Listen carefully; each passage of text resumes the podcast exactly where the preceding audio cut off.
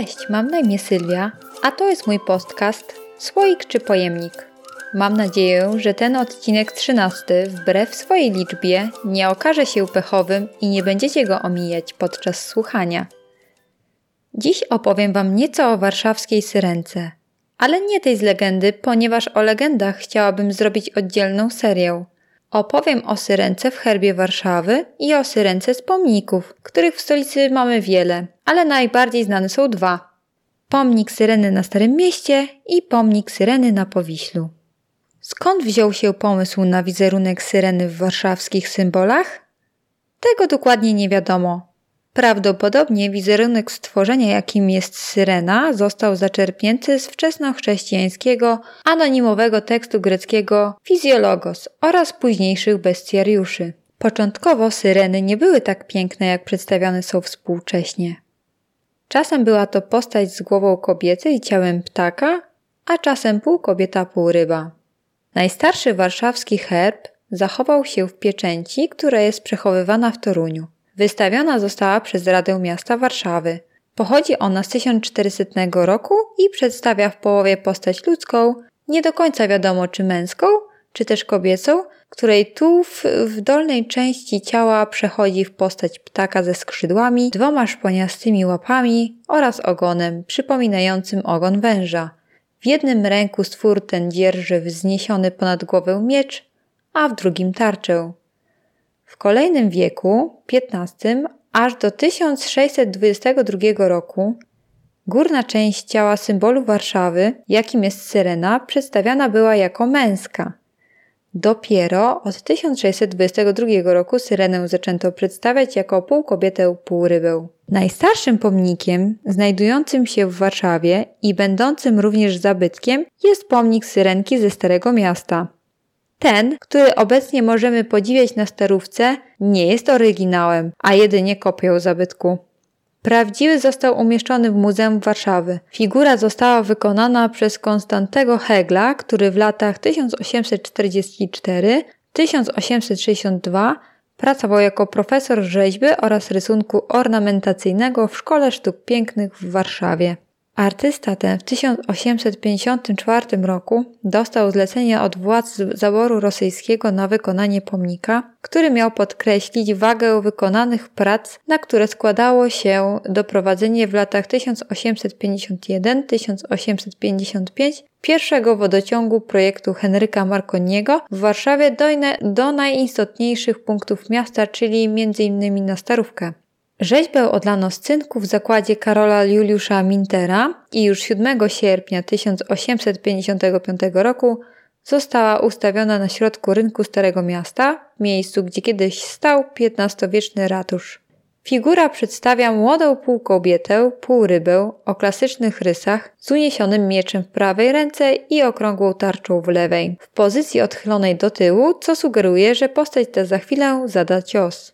Pomnik nazwany został syrenką ze względu na swoją stosunkowo niewielką wysokość, około 180 cm, oraz młody wygląd. Sam artysta był często krytykowany za zbyt estetyczne przedstawienie syrenki i jej klasyczną urodę. W 1868 roku Konstanty Hegel w wieku 69 lat stracił wzrok i usunął się w cień poza życie akademickie i społeczne. Ostatnie lata życia spędził w samotności i skrajnym ubóstwie. Zmarł w 1876 roku i został pochowany na warszawskich Powązkach, gdzie do dziś możemy odwiedzić jego grób. W 1928 roku pomnik syrenki zdeinstalowano i umieszczono na rok w magazynach Wydziału Technicznego Zarządu Miejskiego, a następnie w 1929 roku ustawiono przy ulicy Solec 8 na terenie Klubu Sportowego Pracowników Miejskich Syrena. Miejsce to prawdopodobnie przyczyniło się do tego, że pomnik przetrwał II wojnę światową, ponieważ nie został rozebrany przez okupanta, gdyż znajdował się przy Wiśle, a tereny te były linią frontu. Niestety, nie uniknął jednak znacznych zniszczeń. Figura utraciła podczas wojny miecz, rękę wraz z tarczą oraz otrzymała około 50 kul. Po wojnie zniszczenia te zostały naprawione, a sama rzeźba została wzmocniona poprzez pokrycie jej warstwą fosforobrązu. Po naprawach figura została w 1951 roku Postawiono w Centralnym Parku Kultury, obecnie Park im. Rydza Śmigłego, gdzie padła ofiarą wandalizmu i ponownie utraciła miecz oraz została znacznie uszkodzona. Po tym wydarzeniu pomnik ponownie przeniesiono.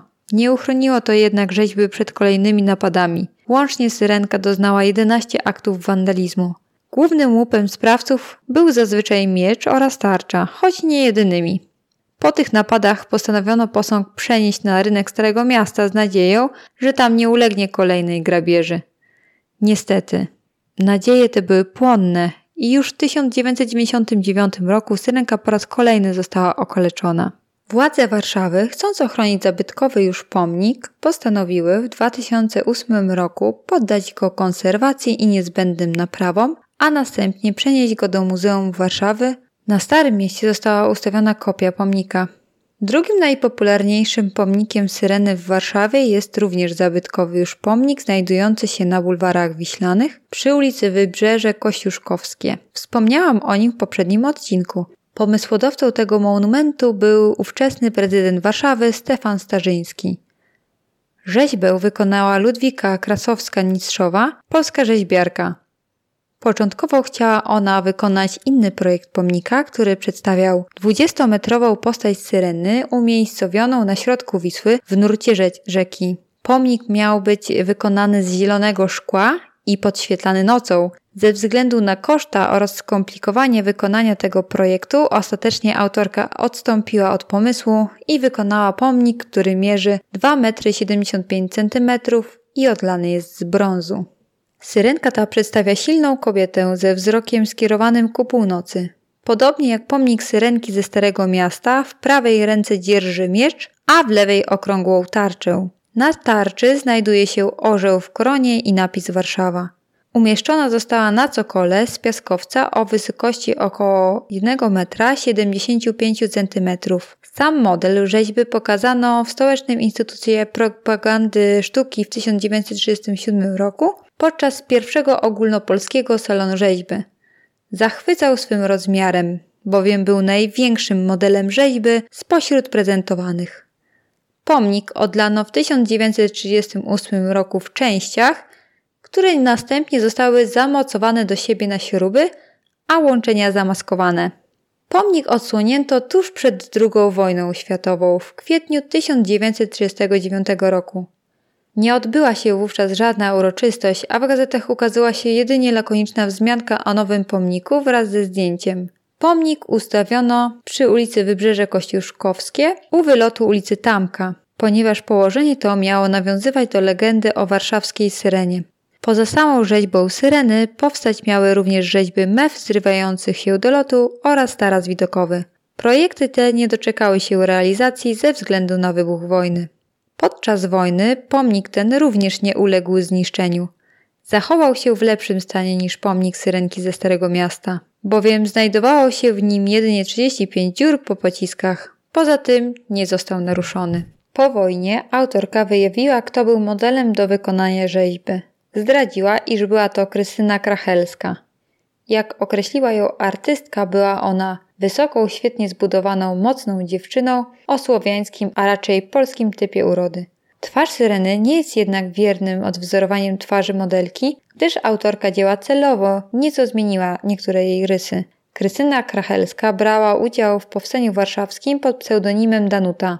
Zmarła podczas Powstania Warszawskiego po operacji, która była następstwem ran postrzałowych zadanych jej w trakcie obrony budynku Domu Pracy przy ulicy Marszałkowskiej 3/5. Ciekawostką jest, że w Warszawie przez pewien czas oglądać można było mural wykonany przez Pabla Picassa, przedstawiający Syrenkę warszawską.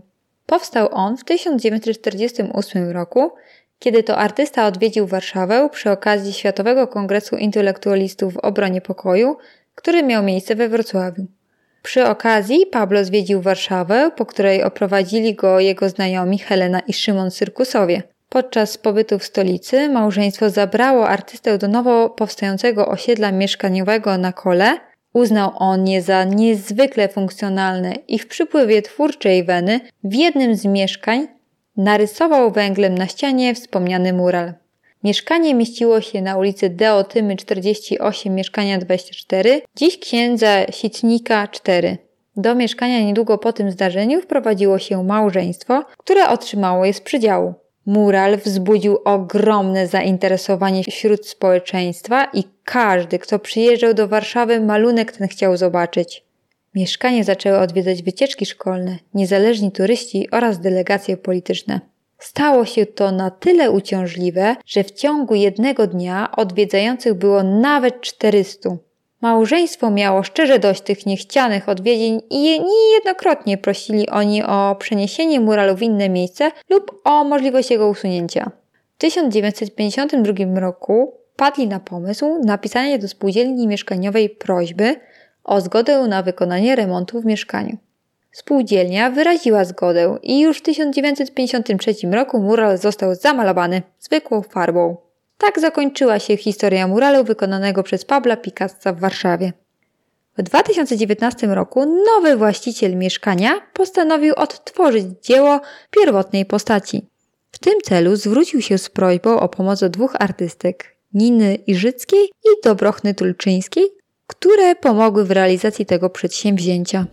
Syreny w Warszawie można spotkać w wielu miejscach. Nie są to tylko wolno stojące pomniki, ale również liczne płaskorzeźby. W każdym pojeździe Zarządu Transportu Miejskiego znajduje się wizerunek warszawskiej syrenki. Jeżeli odwiedzicie Warszawę, to zachęcam Was, abyście sami urządzili polowanie na syreny i poszukali tego symbolu w przestrzeni miejskiej. To już wszystko w tym odcinku. Żegnam się z Wami i zapraszam na kolejny. Pa, pa!